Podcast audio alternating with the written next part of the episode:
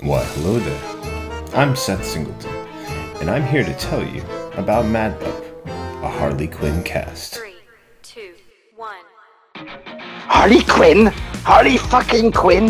What have we learned from this crazy show? making bat shark repellent relevant since 1966. Oh, look, Googer. and we've gone completely off the rails. I hear the bat signal. Put up a battle, me nards. I definitely do not fuck that. In need of an adult-sized nemesis. Humans make good fertilizer. You can't fuck with Lois Lane. For fuck's sake. I'm a damn good cop. Lot of lasers. Mmm. Educational and informative. The DC Comics News Podcast Network presents Mad Love, the Harley Quinn cast. Back to you, Seth. So, tell us your thoughts. We'd love to hear from everyone out there. Or not. That's really up to all of you. Fuckers. Why, hello there. I'm Seth Singleton, and I'm here to tell you about Mad Pup, a Harley Quinn cast. Three, two, one. Harley Quinn? Harley fucking Quinn? What have we learned from this crazy show? Making bat shark repellent relevant since 1966. Oh, look, Googer. And we've gone completely off the rails. I hear the bat signal. Shut up a battle, me nards. I definitely do not fuck that. In need of an adult-sized nemesis. Humans make good fertilizer. You can't fuck with Lois Lane. For fuck's sake. I'm a damn good cop. Lot of lasers. Mmm. Educational and informative. The DC Comics News Podcast Network presents Mad Love, the Harley Quinn cast. Back to you, Seth. So, tell us your thoughts. We'd love to hear from everyone out there. Or not. That's really up to all of you. Fuckers. This week, Comics in Motion has an excellent offer exclusively for our listeners. TKO Comics is revolutionizing the comic industry. They have creator-owned series from heavy hitters like Garth Ennis, Jeff Lemire, Joshua Dysart, Roxane Gay, and many more. If you go to tkopresents.com slash discount slash motion20 and use the code motion20 at checkout, you'll receive a 20% discount exclusively for Comics in Motion listeners. That's tkopresent.com slash discount slash motion20 and use the promo code motion20. Happy reading.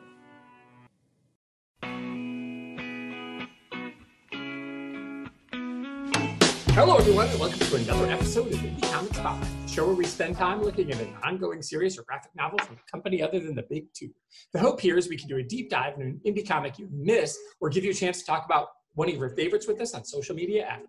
I'm your host, Tony Farina of DC Comics News and Fantastic Universes. But I've been reading comics since I was 12, and while I love a good superhero battle, I gravitate towards indie comics and standalone graphic novels because they give artists a chance to connect with readers and tell stories in different ways that they may not have been able to tell with traditional comics or traditional novels.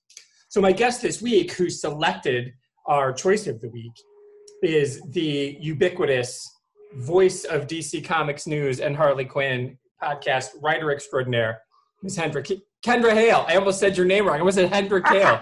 I'm leaving that in because I'm a doofus. I got all the way through that, so I'm leaving that in. Kendra Hale. Kendra. If you were a health food, what would you be? Kale. Kale. You would be Hendra Kale. Yes. Hello. Hello. Welcome to the show. Thanks Glad for to be being here. here. You are, I think you're it. I think I've had everybody else from the DCN podcast network. Your husband, I've not had him on. Uh, Ed technically does not work. He comes DCN in, he DCN. pops in though. Yes. Uh, he popped into the Scott McDaniel because Scott McDaniel came on uh, at- to the interview as a as a, a friend of mine, and Oh, okay. So that's why Ed was on. Okay. All right. Yeah. Well, then I'm fine. Forget about. He's not coming on. We don't need him on here. Now, I'm so the last I- piece of the puzzle. that's right. I think you are the last piece of the puzzle because uh, I had Brad on a couple weeks ago, and so now here you are. Thank you. This is so exciting. Um, so before we get started and talk about Beast of Burden and why you picked it and what we'll do with that, tell everybody kind of your comic book origin story. When did you start reading comics? What do you gravitate towards? Um, this book that we're going to do is a little bit of everything, and so it's it's hard. It's the like most unclassifiable comic probably. It really is. there. Yeah, um, it won ten Eisner Awards, so it's not like it's you know people know Right. It's good. It's good, but people, you know, it's like, what kind of book is it? Because you can't just be like talking animals, you know. And we'll get into that. So, um, but how did you get to comics? Talk about what you do at DCN, um, you know, and just your whole kind of comic stuff. I will shut up. All right. Um, I mean, when it comes to comics, I started with Chaos way, way back in the day. My very first comics that I read um, were Lady Death and Evil Ernie. So I had a very interesting start compared to most of my colleagues. Yeah, that's not where most people begin. Most people are like, I picked up a Batman. You're like, Right? no. ah." I did not pick up a Batman comic until my late teens, 20s. I didn't come into the DC or Marvel game um, until Kingdom Come. Wow, that was what a my great very place to first start. movie. Wow.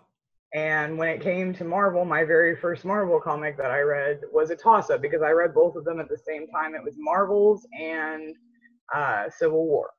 Wow. So you didn't goof around. You're like, No. I'm going in. I'm going in strong. Right? I'm coming Yeah. in there. I'm coming with a That's bang. right. but I mean, those were my first ones, and honestly, I kept reading everything I could get my hands on, everything, um, until until New Fifty Two, and New Fifty Two struck a really wrong chord with me, as it did with quite a number of, of comic fans. I'm in the minority on that. I know. I actually enjoyed it. Court of Owls was genius, and um, Well, let me No. let me tell you why. Mine Okay, is, please. Mine is has nothing to do with Batman, has nothing to do with Aquaman. Mine has everything to do with Wonder Woman. sure. So okay. I pick, I made the mistake of picking up New 52 and I got to the line where Wonder Woman asks what ice cream is. And it sent me back a long way. I was like, no, Diana hasn't been here for forever. No, like it was wholly disrespectful for me as a comic fan, especially as a Wonder Woman fan sure. and it was just one of those things where I was like, I could understand, like with with you with Court of Owls, I could understand storylines that made the characters better, but this one wasn't one, and it That's was fair. totally disrespectful. So I stopped reading DC and Marvel for a while and moved on to indie books or um, ones that weren't as popular, like Dark Horse, like uh, Hellboy and League of Extraordinary Gentlemen, and fell in love with those. And it wasn't until just recently, with me coming on to Dark Knight News, that I got back on board with reviewing mainstay comics. I came on as Harley Nice. and finished off this the series that just ended with 75 from Sam Humphries and his art team, and basically devoured anything that's come out recently with Harley. I mean, I was the one who did uh, our reviews for Harleen and for Old Lady Harley, and then uh, they they started doing the Mad Love podcast, and they were like, "Hey, Steve J. Ray yeah, you need to be on there. Yeah, for sure. he was like, "Hey, this is Harley, the animated series. You want to do it?" And I was like, "Well, I'm already doing the reviews for it. Might as well." Yeah. so I jumped on, and that's how I met Kelly and Brad and Seth, and we've basically been a team since then. I mean, I've gotten to come on and do the DCN News podcasts, and it's just a different experience talking with people who enjoy comics as much as you do, Yeah. and who so are fun. nerdy with them. Yeah. Yeah. And that Mad Love, which th- there will be, people will have already heard it, the promo for Mad Love before this. The promo tells everybody everything they need to know about how that show goes. that is a wonderful show. Yeah. Yeah. That's bananas. You guys really pay homage to to the show. I think Yeah. um, the Harley Quinn show, and I'll be honest, I haven't finished it. I haven't finished the second. I No haven't spoilers.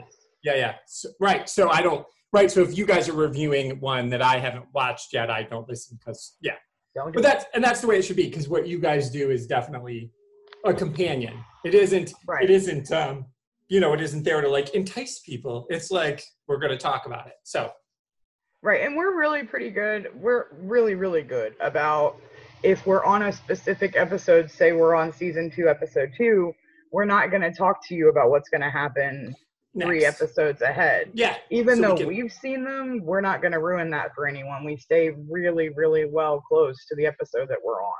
Yeah, I think that's important. You can call back to something that happened previously, and that that makes and that's just a better listening experience. And it's just a lot of fun, and you guys are clearly having fun Yes. doing that. And and it's a good team that that uh, Damien and Josh and Matt have put together over at DCN and Steve O at Dark Knight News. So we've got a really excellent group of guys over there who've put together a pretty cool bunch of people.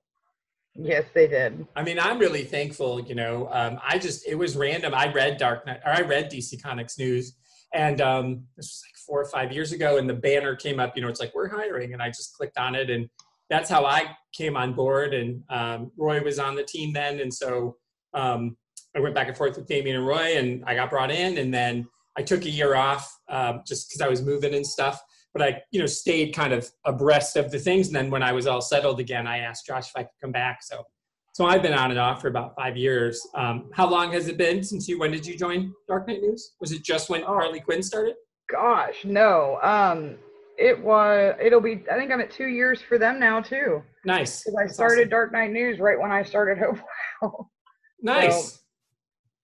And I've gotten to do I've gotten to do a bunch of random reviews, but the only one like because you know how it is, we all have our mainstay comics that we do that are ongoing. yeah. But for a while there, I wasn't doing reviews for mainstay. I was doing just the little six episode arcs or uh, the I love the miniseries. I actually, I'm a f- that. Um, and again, I know we're going to talk about indie comics, but since we're talking about Harley, I, I thought personally, Jody Houser and Adriana Melo's Harley and Ivy six issue mini Yes. was special. That was spectacular, and I Great. feel like in the future, in the history of the universe.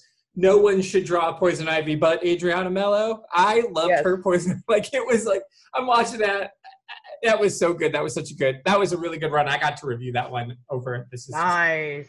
that was a good book. Yeah.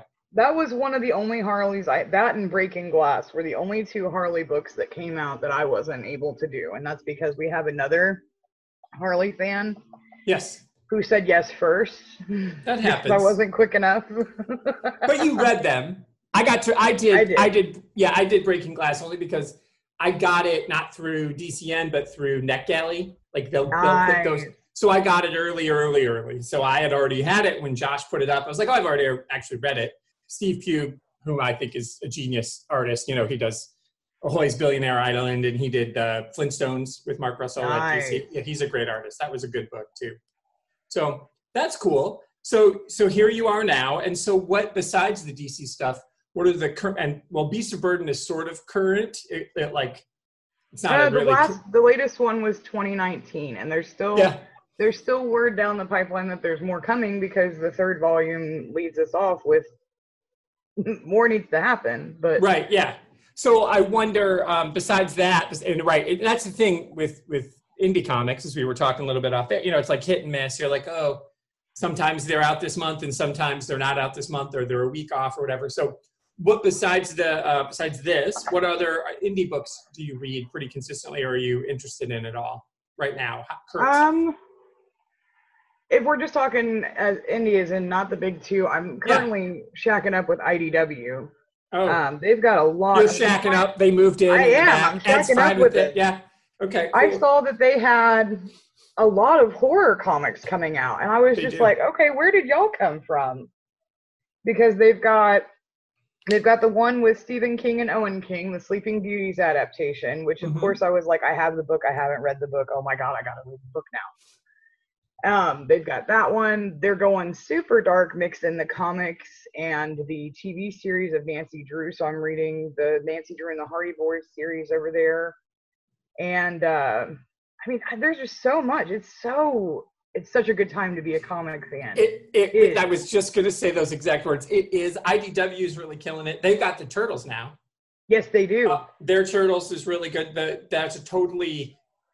And Damien and I talked turtles like on an early episode of this, and um, uh, and I had Sam Latvian, and he does the covers nice. for IDW and um, for the IDW Turtles, and and I think they're really killing it because I love that they because Eastman came in right and they totally just said we're going to reimagine, we're going to redo, we're going to do a new origin. That old Mirage stuff is going to be like legends, and we're going to redo the canon with one of the original creators, and I think they brought it into the current place, and I think it, Yeah. it has that dark edge that the original Turtles had, but it still has some of that kind of fun, lovable turtle, like pop culture turtle stuff. So I think that's a good book over at IDW too. Yeah. Well, and I mean the comic book companies that have that have started like touching into the nostalgia, um, like DC recently did one with Archie, and it was not the darker version of of Archie that we've seen in Yeah. Riverdale. It was 66 Archie. I mean, it was it was great. It was Yeah. And I love that they're doing that because there are great stories that are back there, and I see that they're doing it with not only with passion, but they're doing it while still staying true to what they're doing, Yeah. to I what the think main story was. Yeah, I love think that. I do too. I think that's really smart. So yeah, you're definitely right. It is a great time to to be a nerd, and you know, there's there's some. I know Dynamite is kind of done some dumb stuff over there. Um, of I late. haven't looked at Dynamite yet, but no, no, I, I know I need Dynamite to. as comics. They they have some really excellent comics over there, but they were with got mixed up with Comicsgate and all that stuff, and so yeah, so it's kind of like hard to read Dynamite right now. But there there's some really good um, Dynamite stuff. Yeah, there's just, honestly, and then TKO Studios. Um, they're doing Now all those. them I've heard about having good stuff. They're amazing. Yeah, the show that comes out um, the day after we're recording this, I interviewed Joshua Dysart um, to talk about his Good Night Paradise that's over there. And yeah, Garth Ennis has a book over there. Jeff Lemire, Zisha, and Roxane Gay. Ooh, Jeff Lemire, you already gave me my my reason to go look. Yeah, it's called Sunny. They Oh. binge. So the cool thing, TKO, they just like put the whole series out. So it's like the Netflix of comics. No Uh-huh. waiting. Don't. Ah. There you go. Yeah, it's pretty cool. Anyway, excellent. So that's where you are. Everybody can hear when I told Dave from Comics in Motion, the TV, the flags, flagship show that I was getting ready to talk to you. He's like, oh, she knows her stuff because he listens to the DCN shows, and he's like, so he's excited. I'm excited. I'm just thrilled you're here. So, um, got a fan base already before we even start talking about this. Yeah. So, I got makeup on. I'm not crying. yeah. so here's what here's the book. The book is called Beasts of Burden. It came out originally in 2003 as kind of a one shot as part of the Dark Horse horror comics that they were doing, and then they did four one shots. That is the first um, collection, and um, and then it kind of kind of sort of became a regular. And the interesting thing about Beasts of Burden is some some there, it almost reads like comic strips instead of comic Yep. books. Like some are shorter than others. Um, it was written by Evan Dorkin, and he was smart enough. They asked him to draw it, and he said, "I don't draw pets." So he made the brilliant choice to rope in Jill Thompson, who is like, well, Awesome. every, everybody, she's she, the delirium that you all know and love from the endless. That's the Jill Thompson delirium. Like if you're like, if in your mind you're like, man, I really love delirium. It's the one that Jill drew. That's the one you love the best. Um, Yes. She is spect. She is just special. Um, we'll talk about that and what she does. She actually is the one who convinced Evan to write, create pugs for this book. So that was great. That was much needed. He's the Xander, and um, teams don't work without a Xander, in my opinion. You can't. You have to have one. So anyway, so the book is they take they, it takes place in Burden Hill is the name of the place, and it's these pets. There's there's mostly dogs and there's one cat. The cat is Orphan is my favorite character, and we'll talk about that. Um, right, yeah, I'm, I, and um, so but it's it's like as I mentioned, um, Xander already. It's very Buffy-esque. There's like a soup. There's supernatural things. It's almost like Burden Hill is a hellmouth, and the only creatures and like you see newspaper clippings throughout the series where they're, where they're showing terrible things are happening, but the only people who people air quotes who seem to know what's going on is this group of dogs with one cat. And well, there's this another cat that comes in later, the witch cat, um, Dimphria, Dimphirna, but um, mostly it's the five dogs and the cat. So this is Beasts of Burden. And I know, like I said, it's kind of hard to describe. And please don't hit stop as I just described you like this is a talking dog book. It's not, this is not Marmaduke, everybody. Yeah, no, this is definitely not Marmaduke. So how did you find this? So I was doing the reviews for Joker Killer Smile, and Oh, okay. I started to go from wanting the digital copies to wanting physical, especially of the Black Label, because they put so much effort into those books that if you don't get them, it's almost a, it's it's not a waste because you still get the story, but it's just a different experience holding those books. But my local comic shops didn't have it. So I had to go all the way out to Muncie to a place called Bob's Comic Castle. And he held a copy for me. And when I went in there, I was like, you know what? I came all this way what do you have? What do you have that doesn't come off the shelves? What do you recommend? And this was Animal Rights was um, the first one that he recommended to me. And I read it and I was like, holy shit. And I apologize if this is a No, non-cussing no, this show is swear away. No, no, no. but it was it was an absolutely holy shit moment i was like where was i when this came out like this Yeah. is incredibly up my alley and i mean if you are fans of the horror genre or if you're fans of the gothic or if you're fans of you know like you said buffy or league of extraordinary gentlemen i mean this is incredibly like right in your home spot it hits you and it hits you hard i mean and that was how I found this one. And after that, after I did the first review for it for uh, Fan U, which is something done by Steve J. Ray, El Stevo, Yes. um, I talked to Evan and I was like, I need more. And he's like, Well, you know, there is more. And I was like, Really? So I found them and I, I got all of them. you talked to and- Evan Dorkin? You like interviewed Yes. him? Yeah, nice, nice. He saw the review and he was like, Did you like it? And I was like, Yes. Yes, That's awesome. did." Yeah. This yeah, was Steve, amazing. I get to I, I I pop into Fantastic You too, and you know that's the thing about Steve. He's like, when you got something, bring it, and and um, Right. he's so supportive. Yeah, and a lot of the people get uh, read it. He's got a pretty huge fan base there. It's pretty awesome. but I mean, that was the thing. I mean, that and seeing that Evan Dorkin actually cared about what I thought about his book, I was just like, okay, you know what? Look That's awesome. I'll read anything that you write. Yeah, Just bring nice. Well, that's cool. So Bob's, what's it called? Bob. it. We'll give Bob's Bob a free Comic plug. Castle. Bob's Comics Castle in Muncie, Indiana. Everybody should give Bob some love because he's the reason that we're here today talking about Beast of Burden and not something else. He is. So, um, so what I find fascinating about this book is that they, that he made the choice to have his characters be animals and not people. So we have we're just going to jump right into there as to what the rationale for that is in your mind. I have theories. You've spoken to Evan, so maybe you actually have some firsthand knowledge, and then my theories will be shitty. So um, I'll let you go first. and that'll be like that's totally what I thought. No, why animals wish not people? I had insider knowledge, but I, I really don't know why he chose animals. I mean, I'm, I'll be the first to say that I'm grateful that he did because I don't think that this story would have, some of these stories that are in the collection would have hit nearly as hard if they were humans.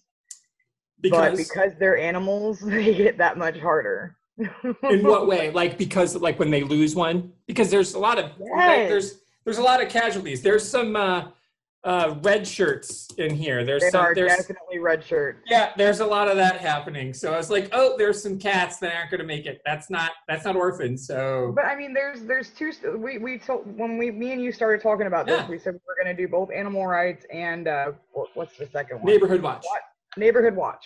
Each of these has a story in it that he Evan worked with with his wife Sarah Sarah Dyer. And in Animal Rights, since we're already here, Yeah, the dog and his boy is the one that she co-wrote. that was And so you can good. tell, you can tell when they're ones that she's put her hand on Yeah, because they are devastating. They are so sad. And the dog and his boy, I actually had to stop. I paused. I put the book down. I walked away. I was like, I am crying over a comic. What is wrong with me? I was like, these are not real characters.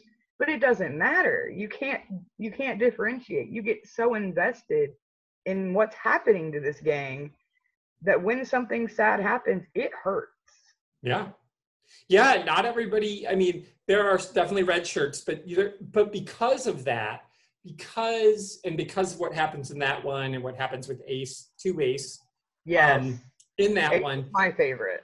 Ace is your favorite. Okay, and we'll definitely talk about that too as we go. Like why why why Orphan's mine and why Ace is yours.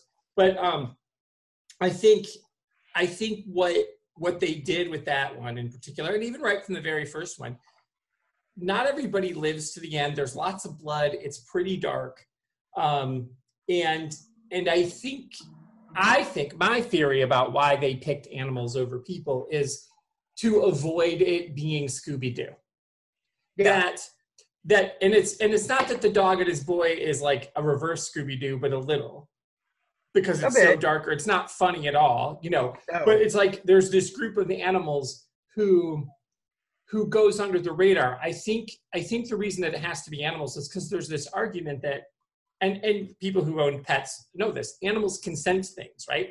There's a reason that animals can can you know our dogs are trained to sniff bombs or they can be trained to even sniff diseases in people. Yeah. and there's you know if, if somebody's a giant asshole a dog is going to know before you do. And there's just something about like dogs have these extra senses. And so because this is a book about paranormal happenings werewolves are real and there's ghosts and there's witches literally there's a there's a And there's a- vampires.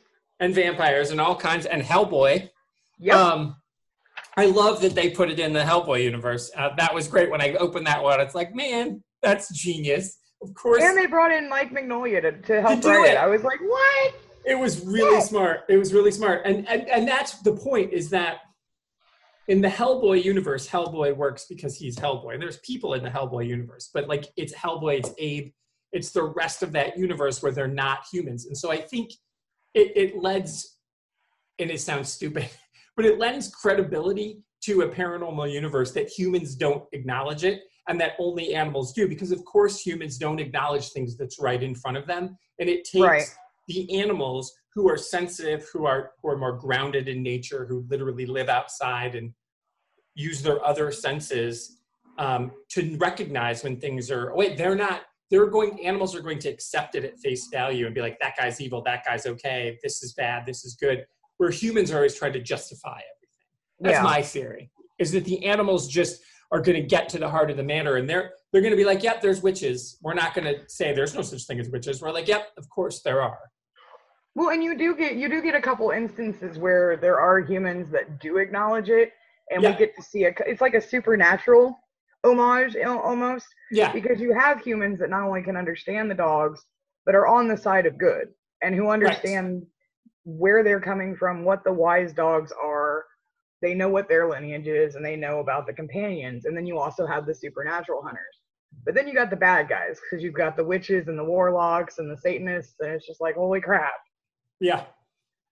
There's a lot of bad people and a lot of good animals. And I think, I feel like that's part of Evan's commentary too. There's a scene, and I know we're just kind of all over the place, but there's a scene in Animal, no, in Neighborhood Watch where Ace and Orphan are leading a monster away from town. Again, there's, you know, they're saving the town again.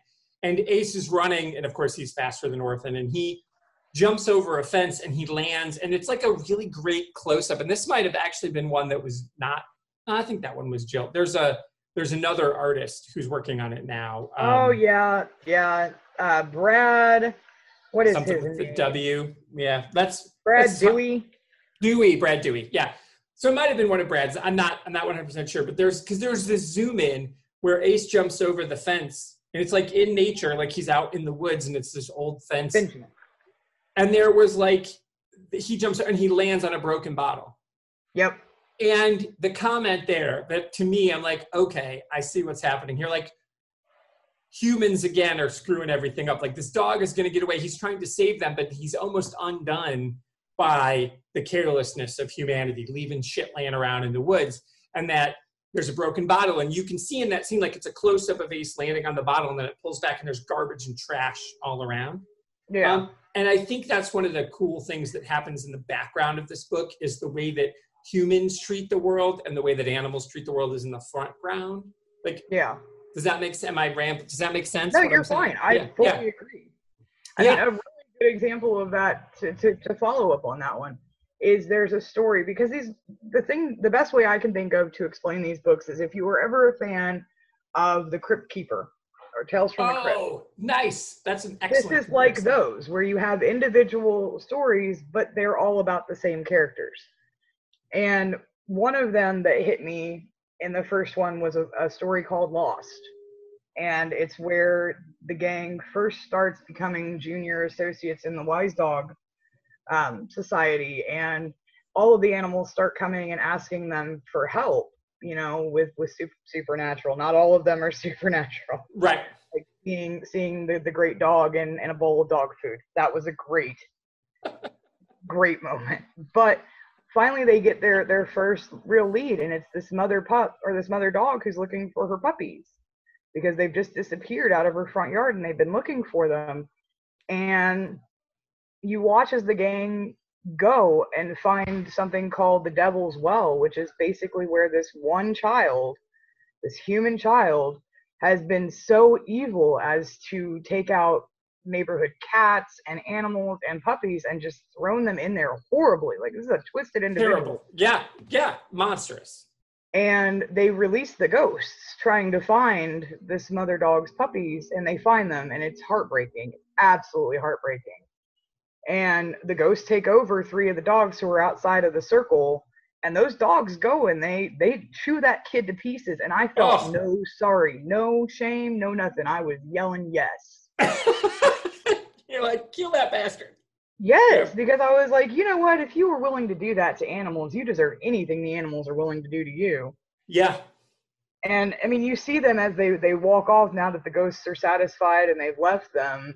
That they're just kind of like, holy crap, what did we just do? Ace has blood all over blood. him. Well, that was the thing. That in that one, um, in particular, I remember reading that one because it is startling because you're you're always on the side of the team, and even in the boy and his dog one, um, there's that one gets bloody and and Ace gets you know gets Ace, Ace takes it on. and I was like, Ace- fuck you, Evan. Yeah, Ace takes it on the chin a lot, boy. He is definitely here, He but it's not just Ace. I think Whitey gets all bloody in that one too, doesn't he? I'm trying to trying to Uh. I think that it's for for Lost specifically. I think that it's Ace, Rex, and the mother. Her name is Hazel. Yep, it is. It's Ace Rex and the mother. You're right. I've got the picture right there. Yep. And the, I love Rex Rex. too. the Doberman. Yes. I Yeah. love Rex. I love all of the characters in this one, and it's because him and Jill do a su- did such a great job of not only creating them, but giving each one not only a specific individual personality. Because once you know who Pugs is, you know personality. Yeah, yeah. But I mean, you you get to see their home lives. You get to see life through their eyes, and it gets really difficult to separate yourself once you get into these. Jill does an amazing job, and I don't think that the books would have done as well without her artwork. Well, she won most of those Eisners, by the way. Of the ten they won, I think Jill won six of six of them. It, It wouldn't for surprise me. I mean, they're think- gorgeously rendered. yeah, I think she won for cover. She won for interiors.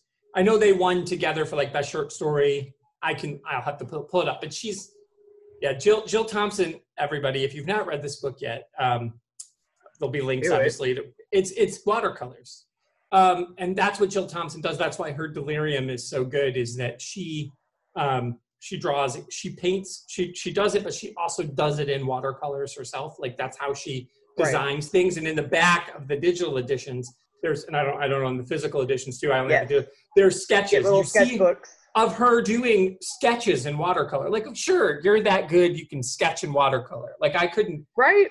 do anything finished in watercolor, and you're just goofing around. Um, no, I think you're right. I think that that Jill Thompson's ability to the watercolors soften them that because it, it, it's what creates it as an ungenreable book because they are they're animals. You're like, oh, they're cute little blah, like especially pugs and orphan and, and um Whitey is a is a is a terrier. Whitey is. Jack Russell Terrier and Jack is a beagle. And um Jack is adorable. and they are right and that's the thing and she draws them in such a way so that when the contrast happens then when it gets bloody then when You shit goes it. sideways It's immediate. Right because and it, it is such a stark comparison and i think what the commentary there as so i'm a i'm one of the weird vegetarians who doesn't care for pets like i don't have pets i don't want animals in my house at all i don't want them in my fridge i don't want them on my couch i don't want them on my counter i like them outside i like to look outside and look at animals there's an osprey who lives on the roof of my building and I love to watch him fly around and um, you know that's cool. Every day I can just watch an osprey. Today he like flew too close to my head for my opinion. Normally he's like way up there, but it's kind of like, all right, dude, you could kill me. Why don't you go a little higher? You know we're friends. Um, that was, I mean, literally like I could see his whole underbelly as he flew over the. it was it was pretty frightening, but um, but that's the point of, of that even dogs even pug even jack and whitey and rex they're killers they could kill you they're they're vicious animals and i think what they should what what evan and jill do in those moments when they have to become vicious killers they're willing to do it Yep. and and that's like that line that especially in lost because that kid is such a monster and is is he like you said you're rooting for it you're like fuck you yeah get him Yeah. him um and it's Rest it's like peace. but it's kind of reaping what you sow right that normally these animals are like family pets and they're pretty cool and they're pretty chill Right, and you get to see that you get to see that throughout the books. I mean, the other story that we talked about, the boy and his dog, you get to Oh. see the loyalty that they have. I mean, it's not just one end of the spectrum or the other. These guys cover every bit of of possibility on what a dog could portray, and it's amazing to watch. It reminds me of Pixar and how Oh, how detailed research they have to go into before they do movies like like finding nemo or you know where they sit there for hours and hours and just watch how fish react and how how they move it's an amazing thing to see that in a comic book genre Yeah, and what I think in about a dog and his boy about that one. So I'm going to spoil it a little for everybody. I mean, in that one, there's a bo- there's a boy who ends up in Ace's doghouse, and he's like a homeless boy, and he's he's got tattoos. He's Native Native American, it looks like. Um, and Yeah. he he's got um, tattoos like tribal tattoos, but he's also got um, other kind of witchcrafty tattoos on him, and he's like naked and cold, and it's winter and um, he and he and um, Ace just become best friends, and like Ace kind of takes him in and cares for him, and they really bond, and it's really and the rest of the gang loves him. And then there's a moment when the big turn happens, and I'll leave that sort of as a surprise for people. But when the big turn happens, the way that it's done is it's in blue. It's not in black and white, but the whole panel's in blue because it's at night. And the boy is doing something shocking. And then there's a cut there's a panel in panel of the gang seeing him do it. And it's like the look on their face this is like where thompson is just showing off. Yeah. Because the looks on their faces again she's making these animals which we think of some people do as like just dumb soulless creatures. But she shows this genuine like if you if you were to just put that picture there not see the outlay but just see the inlay picture of the five faces six faces um, you would know exactly what's going on in the other picture. You'd be like what are these five six creatures looking at? And you'd be like oh something terrible and frightening. And Yeah. it's so good the way that the eyes are done. And and what makes it even better is that ace in that one he's at the top corner it's not just shock on his face. You can see it's like terror because this is his boy. He's decided to love a boy and now he sees what's happening. It's so freaking good. And um yeah it, it- and to me that says everything about what this series is doing is it's is it's it's proving to us that animals are more than just you know fodder for you to throw down a well for example or exactly. you know other things. Yeah I mean, for me, I've done animal rescue for 10 years, and I have an entire zoo in my house. Do I have Yeah. three dogs, three cats. So I've got my own little zoo. And I mean, I don't even think that honestly you have to be an animal person for these stories to touch you. And I- I mean, yes, it, it hits a little bit different if you if you do associate further with animals, but I mean, one of the things that drew me so hardcore into this series where I knew they weren't going to let me go was both Evan and Jill talked about how they would openly cry when either writing or draw, you know, doing the art for this book. And for for an artist to admit that means quite a bit. I mean, that means that you're emotionally invested in what you're doing, which means that there's a higher level of passion and dedication to the craft that you're you're doing, your your craft of storytelling. And it made me feel unashamed of crying. yeah you shouldn't these are hard. Yeah, I don't think you should. I don't think you should feel that way because I think that um, they they definitely, um, right. They're showing you true emotions. They're showing you, um, like again, in that one, the the dog and his boy. That is, I mean, I think, you know, the Hellboy one is really good, but that's the most fun because it's Hellboy. You know, it's just like silly and fun. And it, but the interesting thing is, it does move the plot along of both a Right. Hellboy comic and in this comic, like um, it, it is an interesting overlay of the two universes, but it isn't enough that if you've never read a Hellboy comic, you'd read this and be like, that guy's cool. And if Yeah. they showed up, you know, and, and but it's enough. And if you do know who Hellboy is, you're like, oh, of course that's why he does what he does, and that makes sense. Um, I reached But- out to Evan when I started it because I was like, "You got Hellboy," and he was like, "Keep reading." It's amazing. It's, uh, it's such a good. But even so, that one's really fun. But but what he does really well as a writer, and I would like to talk about this, is because, like you said, we talked about the crime, but there are really good moments of humor and levity in here too. Yeah. Which again, some of them are a little like dad puns. Um, yes. but so, which is fine, which is totally fine because these are dogs who live with humans, and so they emulate them in some way. So not every joke is good, but I appreciate that the jokes happen and that um, Evan, I think, as a writer, knows uh, how to. His timing is good. What do you think? I think he just wanted a reason to say, "Go hump yourself." I mean, so that was always like, listen, I'm going to write this whole book so I can say that once. I mean, but he he, he does, and and you're right. He has a way of of making sure that not only when when we have the heavy scenes that those are there, but there's also really good signs of levity, so that that way it doesn't feel like it's just crushing depression after depression after depression.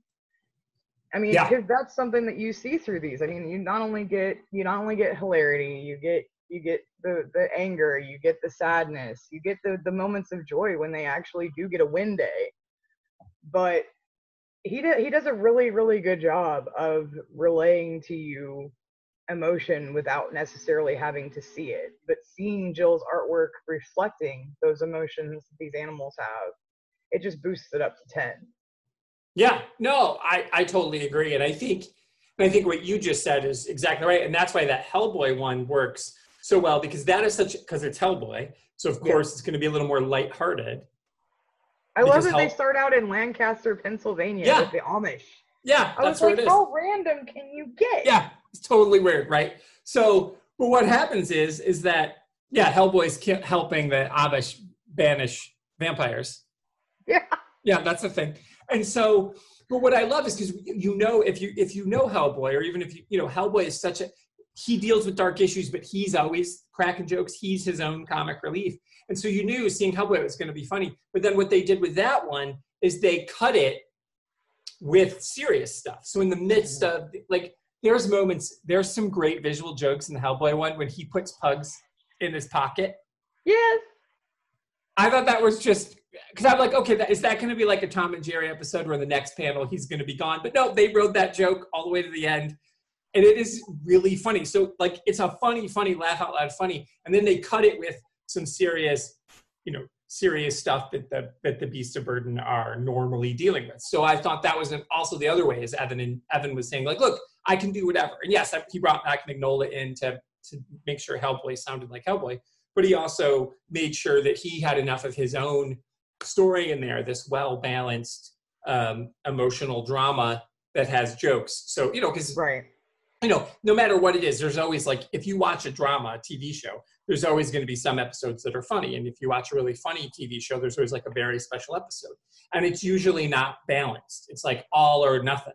And I just think um, Evan is such a good writer that he's he's found a way to make sure we always have enough of both. There's never not one of these books, even the hardest one, and it's because of pugs, right? Don't you think? Yep. That we are always going to have a joke ready to go. Either that or we're gonna I mean, Pug's not only he's such a good character. I mean, there are times where I find him annoying, but he is a good character because not only is he the one to be like, okay, let's step back and be logical about this. Did anybody think about this before we just decided to do it? He's that character. Mixed with some sarcasm. He's us. He's Yeah. us. Yeah, he's our avatar. And I feel like, which is weird to say that a dog, like there's not a person to be our avatar that Pug, and I wonder if it's because it was Jill's addition that Evan decided to keep Pugs as the outsider. So when he originally created this, Pugs wasn't in it.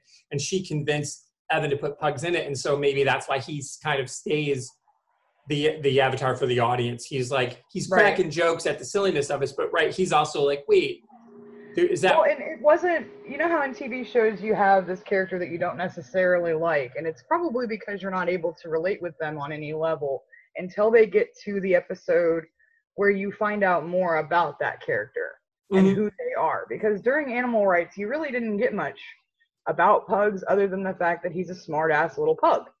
right?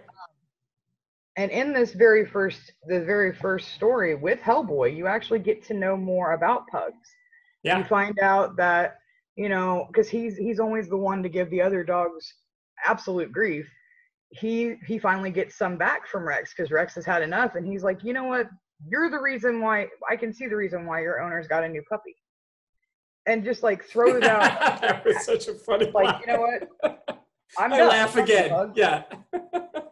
but you get to find out that that's why pugs might be you know a little bit more annoying lately is because he's having to deal with this the fact that his owners have got a new puppy and he's not getting any attention at home right. because throughout all of this i'm gonna pull a kelly gaines here real quick Go. throughout all of this you're wondering why these owners don't know where the hell their damn dogs are I agree.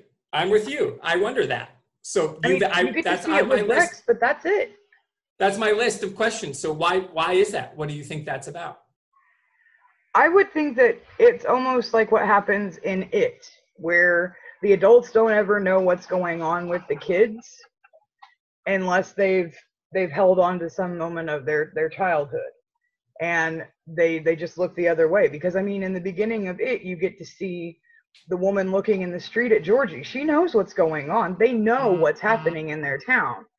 They just ignore it.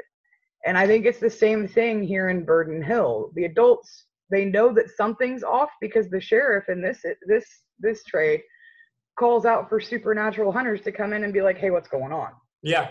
so they know that something's off but they're just not there's only something that's that's taking their attention and the only time that you ever the only owner you ever actually see is rex rex's owner and it's because he's always drunk Right. and i would think that if if something is is holding on to the minds of the owners the only way to beat that would be to be inebriated so of course rex's owner knows when he's not there Right. that's my Because- theory No, I love it. That's genius. I think that's super smart. Because right, I what what you're saying, you know, opens my mind up to a whole nother level of because the newspapers mm-hmm. clippings that we see in this are always like, you know, what's going on? There's this thing, Right. weird shit happening.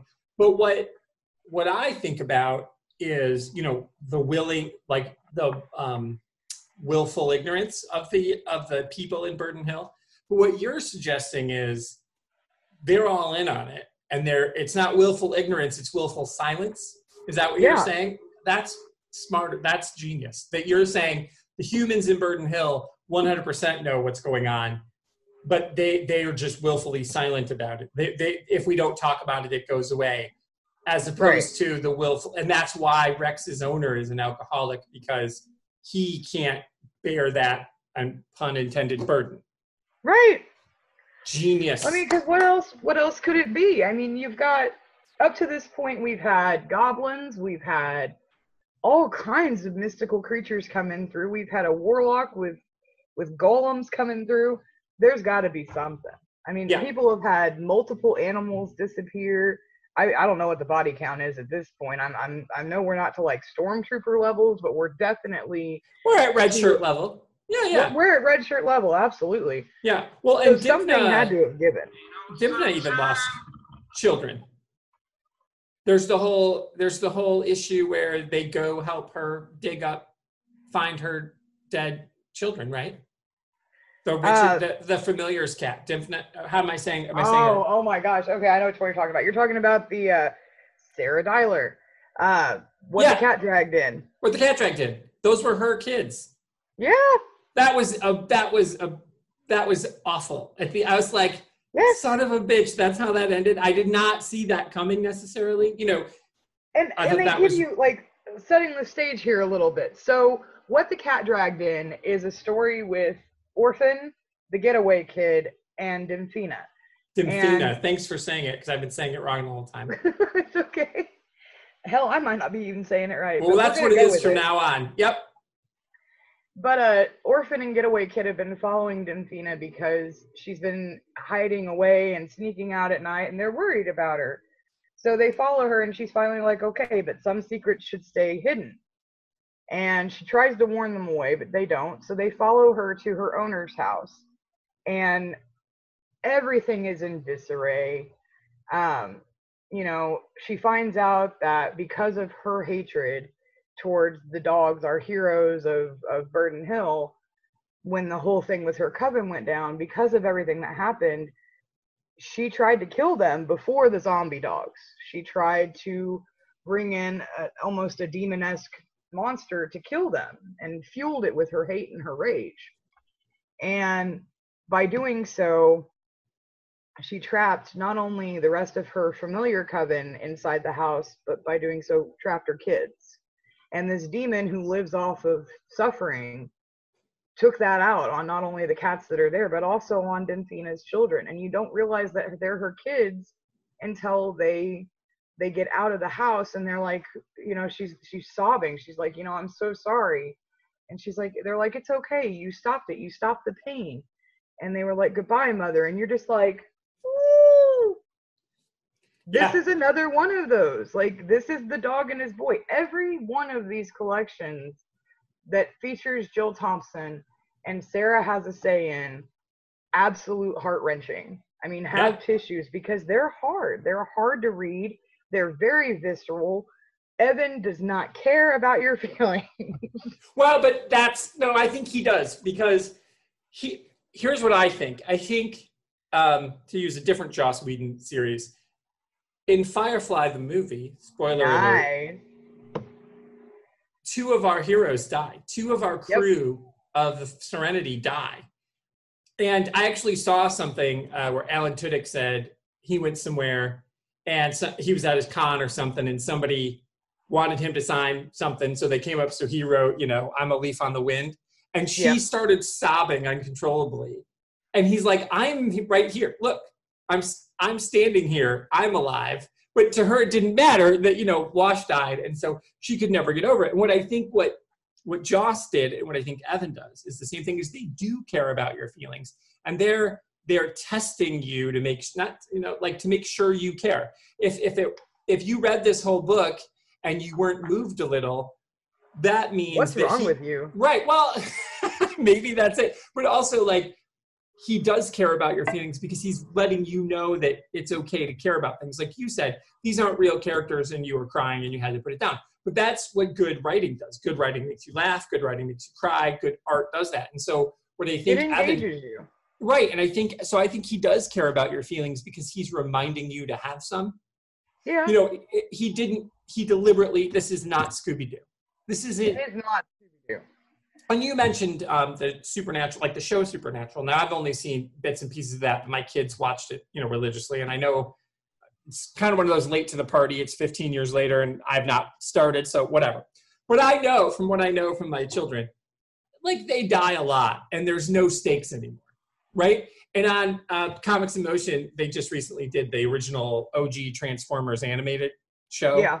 and the animated movie. And you remember in that one, Optimus Prime dies in like 15 minutes in. And that was like for real. But now it's like, well, in every movie, the shitty Michael Bay movies, Optimus Prime dies every time. So you don't It's care. There's a trope.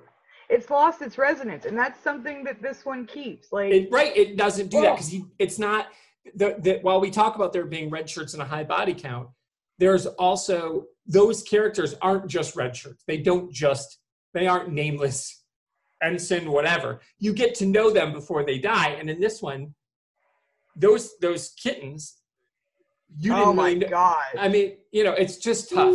So, so I think he does care about us by making us remind that it's okay to feel things. It's okay to be invested in art, and um, sometimes you need a sad story, and that's okay. Like sometimes you just need to get that out. You need to be upset about something because it, it even though it's a story about animals, it keeps you connected to your humanity a little. I don't know. That's what I think.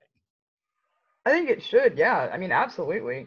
I mean, this one oh this one was so bad. That one's tough, right? this one was so tough. Yeah, Oh, and the, and the humor, but he still did the humor by going to get the raccoon. Yes.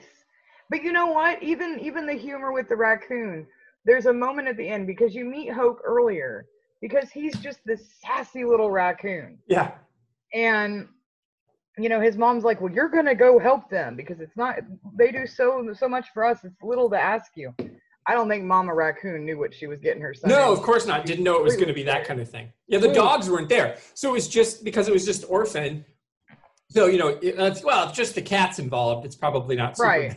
bad. You'll be fine. You'll be back. be fine because he's just a watch cat. He's Right. So he, and, yeah, but, yeah. I mean, the end of that was really, really hard for me too because you see this sassy little squirrel, or not squirrel, sassy little raccoon come back to his mom while she's singing singing the song, Oh, and he they just curl up together. because he's scared. And, and of course you're bury, scared. he helps bury the bones yeah, out of respect. Yeah, because he doesn't want to go, and he's like, "I'm not helping you guys, and I'm not doing any of this." And then, and there's a scene, and what that was an excellent callback to is early, maybe even in the first or second issue of Animal Rights. There's a thing where they have to dig a hole, dig dig a hole, or maybe it even. And Orphan's like, "I'm not digging. Cats don't dig." But then you know he does it. you're right. you know and so then there was that it was like a callback to that when they all just out of respect dig the thing. And there's lots of dirt in this. There's lots of burials um, and rituals. Um, what do you make of that? Do you think that that is because we see in the hellboy one the amish are burying you know there's lots of dead dogs and there's lots of bones being torn up the, the witch rituals. Um, there's things that happen under the earth. So it's a very earthy book literal earth. Wh- what do you make of that? Um, what is the symbolism there do you think when it comes to them not only with the the different religions that they have going into this one but the dogs themselves i mean i really think that they are more of an of an indian religion where they are holy that they know Great- that they're going to go back dog into in the heaven. ground. Yeah they say great dog in heaven. Right.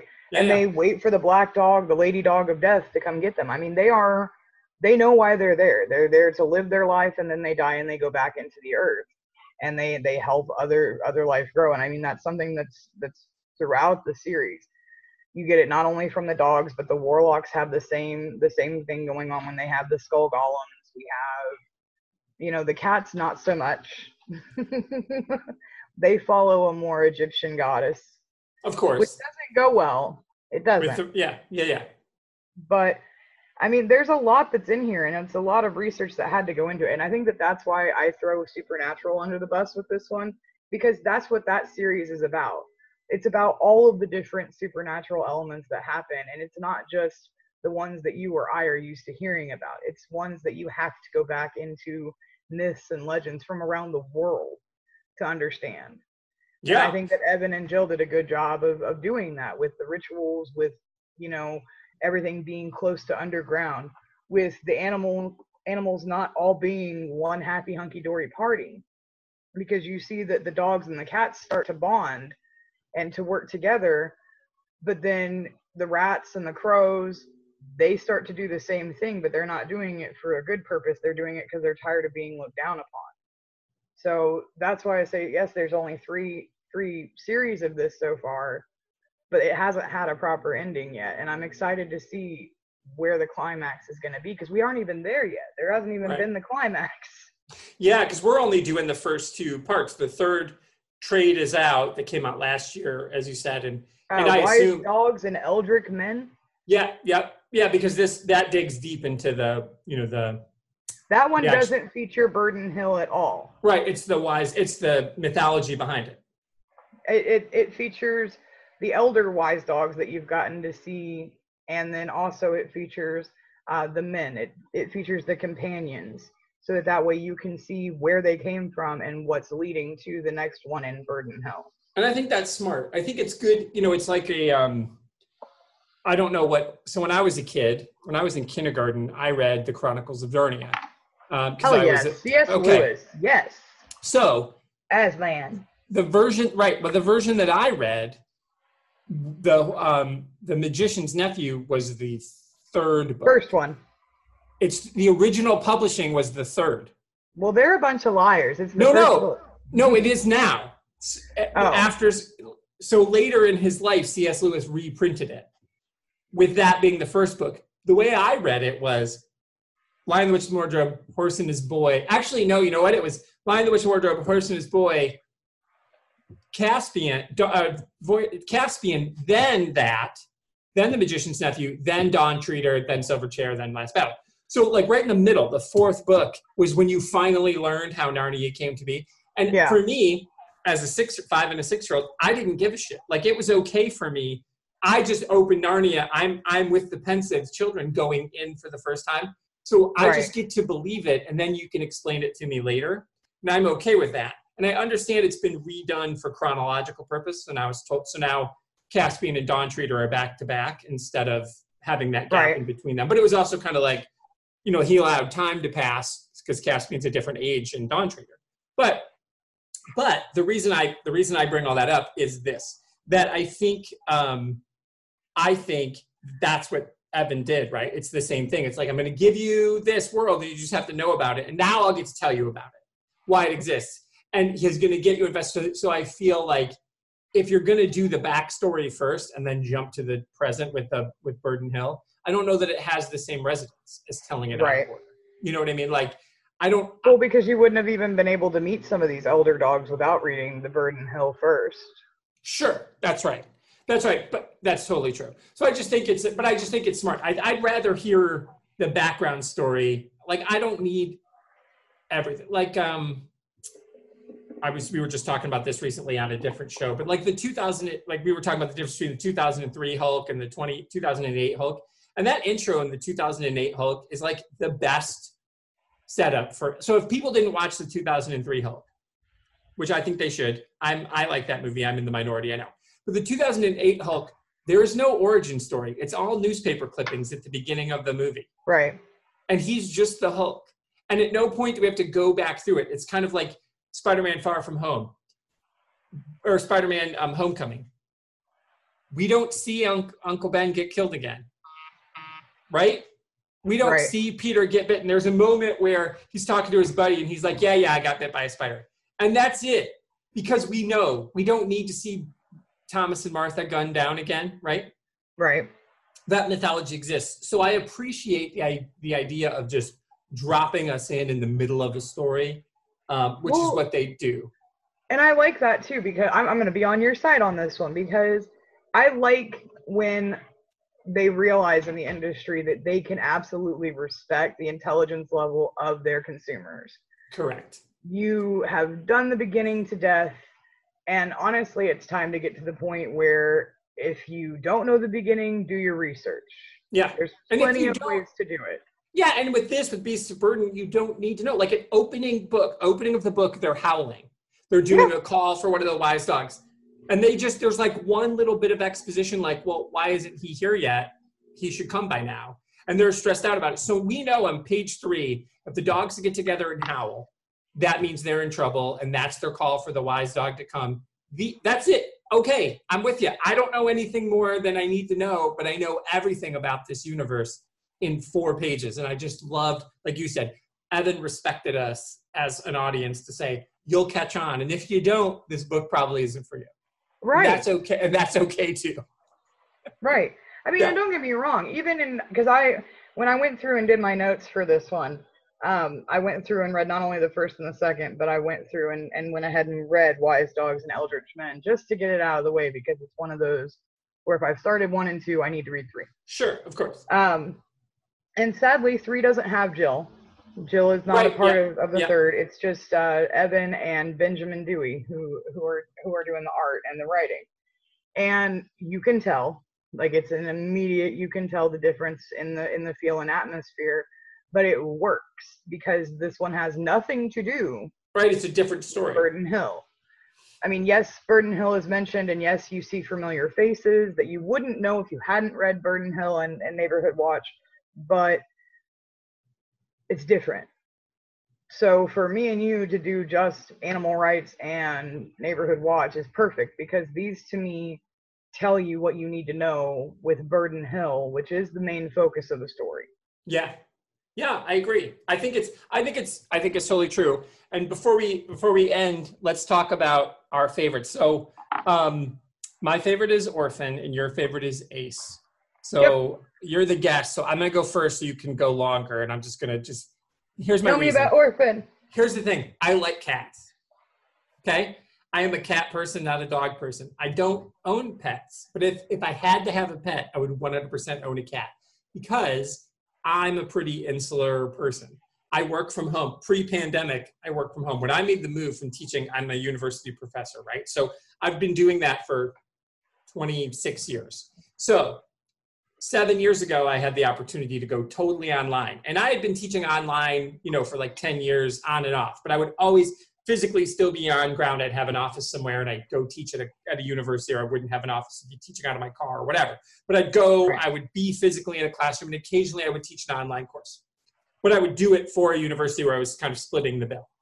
So when this opportunity came, I jumped at it. And, and it's because I'm really, really content to be by my, I am a, I can be capricious in nature and I am so I believe that the ability to go in your room and close your door or to just sit on your couch and stare out your window or not get up from, from the couch all afternoon on a Saturday with, you know, you've got a book on your lap and you read it from cover to cover.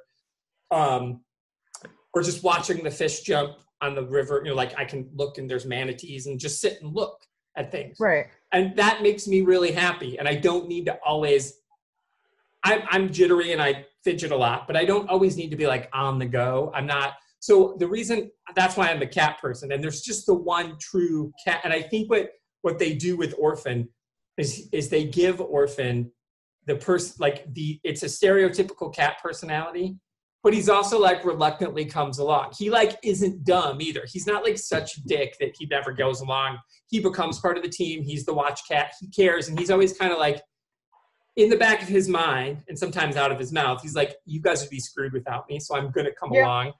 And so I just kind of love that nature. Like I just I relate to cats more.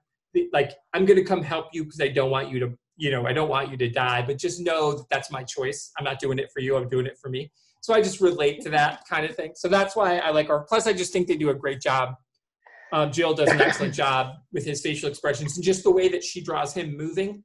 Um, I think she like I think the way she draws pugs, and I know pugs is her creation too, so there's probably more to it. But they're they're the ones that feel like the most 100% real of how animals would move. Animals of that size, the way that Yeah. pug moves is really great. So that's why. So I will now. A, you said you're a big fan of Ace and Rex, but Ace is your favorite. So wax poetic about any and all. Ah, Ace. Ace is a husky, and I have a cinnamon husky named Chewbacca. Great. So it was almost an immediate, oh, you're the husky. But Ace is your traditional superhero dog. He is not necessarily the leader, but he kind of is. He jumps into any any and all situations where he has to protect people and he does it without fear he does it without prejudice he does it without thinking he just does it he does what he thinks is right and i love that about his character ace has some decent owners he really does i mean you don't get to meet them but the fact that after he gets hurt so bad in the boy and his dog no spoilers um his his owners keep him inside and They and do. up to They try and really, yeah, yeah. They let him. They let him heal. Yeah. They try to keep him safe. Now, granted, Ace isn't about that life, and we see not only does he break his chain, but he's changed after the boy and his dog. He becomes a completely different, different type of dog. And just that, that and Rex. I'm gonna go over to Rex because I love Rex too. Rex. He's our Doberman. Yes, he is our Doberman. He, he's so adorable. Rex is the the big chicken in the He runs away in the first couple He does. all the time. Yeah, yeah, He's like, fuck this, I'm out. yeah. But him and Orphan develop this special bond. And it's because Orphan has called out the dog several times on why aren't you more grateful that you have a home? You know, it, this isn't a choice for me. This is this is my life. I'm yeah, I'm not right because orphan is called the orphan, not just that's not his name, but he is one. Yeah, Yeah, he's he's a stray cat who has never had a home. Yeah. And in this lifetime, he makes Right. sure to clarify that in this lifetime. right. But him and Rex developed this special bond because Rex does have a home. Rex does have an owner that we get to meet. an abusive owner. Owner is horrible to him. Yeah, Like it's really hard to say that because Rex's owner is really just concerned about his dog. He's like, "Why do you keep leaving? Like, why why do I have to come hunt you down?" Which as a pet owner, I can be like, "Okay, you know what? On that stance, I can understand." but it turns to abusive. And you see that Rex's home life isn't really all that it's meant to be. And that just builds up his character even more because you feel sorry for him. Because here he is being the hero. You always see him out with Orphan. They work together as a pair. And they do that so well with all of these characters. But for me, Ace and Rex are the two favorites. And of course, Orphan is an automatic adorable. Yeah, I'm a big fan. I just, I just, I'm a fan. That's awesome. I think that's good. And you know, and then the supporting cast, Whitey, Pugs, obviously we've talked about. So Whitey and Jack are the terrier and the beagle, and they are really, um, they carry forth the personalities of those animals really well. Um, yeah. Uh, Whitey. I love Pugs. He Yeah. has some really great lines where he's like, "Damn these short legs." Oh, I know. Really, and you know, he does a lot of butt scooching. Yes. Uh, yeah, so there's like really funny, and those are just like like little nice touches that Jill throws in there, and sometimes they're just in the background. Um, yeah, it's it's it's good. Um, so the final question I have before you tell everybody in the universe how they can find you and where they should follow you online and all of read all your goodies. The last question is always if you have to um, give this book to someone, you're going to recommend this book to a, either an individual or a type of person. Who do you think should read Beasts of Burden and why? Who's it for? Oh gosh. Um I mean, you said it best. There's really no singular way to qualify this one. But if I were to recommend it, I would recommend it to anyone. Anyone who likes a good story, anyone who's a fan of collections and who doesn't necessarily want to go through an entire full-length story in one go. These are anywhere between 5 to 10 page stories. They're short, you can step away, come back. I mean, if you're a horror fan, if you're a Buffy fan, if you're sci-fi, if you're thriller, if you're an animal lover, bring tissues. I mean, it's really it really is a book that touches so many genres. There's not one way to cla to classify it. But if you're a fan of any of the things that either myself or you have brought up today, this is the series for you and it is something that I would recommend and do not miss. This one Yeah. before I read it I, I this one immediately jumped into my top 5 books of all time. Immediately wow. because this one is so impactful. The writing, it deserved every award it got, every one. And there's a reason. Yeah, So- and the Eisners, and this is the thing. I was talking to Josh Dysart, and he said, "I don't even get nominated for Eisners anymore," which is a shame. But the point that he makes is pretty valid. The interest, you know, that you do see that, where they'll be like, in a year, like three or four years in a row, the same people get nominated, and they just don't again, even though their work hasn't gone down. But this series got its first nomination in 2003, and its most recent one in 2017 Yeah. that and there's only what 15 16 issues of this. So there it's a labor of love again because jill is painting things. It takes a little bit longer. I'm sure evan has more stories than she can get done. But it's also but that's okay. I, I appreciate i'd rather that you wait it out and get something good Um, right. so yeah think about that think about the quality what that says about quality that if you get your first uh, uh, eisner nomination in 2003 and you get most recent eisner nomination to 2017 that is a that is a testament and it's the same team pretty much the whole Yeah. way so that's a testament to the quality and like you said how it how it is affecting people in a real Right. way This is definitely a quality over quantity series. Yes Because each of the books are only made up with anywhere between three and four issues, like full Yeah. comic issues apiece. yeah i mean the whole They're like the that impactful. Yeah, the trade's like 180 pages, and half of like the last 20 is just Jill sketches. So Yeah. it's not even, you know, so so it's like 160, and that's for a trade. You're usually getting 250, 300 pages in the trade, but it's it's worth your money. Uh, it's worth your It is time absolutely. for sure. Well, I appreciate you coming on, and I appreciate you recommending this, and it was a great choice, and everybody should get out and read it. And I think we did actually. I'm really surprised at how little spoilers we did. So even if people haven't read Beast of Burden, I think we didn't give too much away, but we definitely talked about what it means and why it's important, and um, did what I love to do on this show is take a deep dive. So. Um, if you could please, and I will link to everything in the show notes, of course, and there will have already been a trailer for Mad Love that everybody heard. Um, tell everybody where they can find you around the interwebs and where they can read your stuff. Oh gosh, um, there is so much that I do on the interwebs. Um, I I can be found at Twitter um, at Devour All Words. Love I that. can be found. Love that name, by the way. but that's what I do. Yeah, So, so good. Yeah. but uh, I can be found on Twitter. I can be found on Facebook as Kendra Hale. Um, Dark Knight News. I write and review news pieces. I can be found on the DCN podcasts. Um, I also write for Gothic Bite magazine, and I do more gothic or horror for that. Same thing with Ladies of Horror. Um, I mean, really, just put my name into Google. You will find a bajillion things, and most of them will be me. That's awesome. right. And so I will link to as many of those things as I can. And um, I appreciate you being on. This was such a good time. And we'll. I appreciate coming on. This was we'll- so we'll- much fun. You had a couple of choices, so we'll talk off air. We'll talk and we'll figure out another time for you to come back down the Yes. line and talk a different book. Sin City, yes, Well, so I'm doing a roundtable for Sin City. So I know. Yeah, so you're definitely coming for that. I'm going to get like five or 10 minute clips from everybody who's been on the show who's willing to say, because, you know, not everybody's read, Sin City's so big that not everybody's read it all, but like, oh, I read Dame to Kill For, or I read this one, or I read that one. So the hope is, is like, you know, if I just be like, hey, what's your favorite Sin City? And you just talk for three or four minutes and I'll just splice it all together. That's what I'm going to, that's what I think I'm going to do. So you'll be back on the 50th episode. People will hear your voice on, Sin, on what we'll do with Sin City for sure.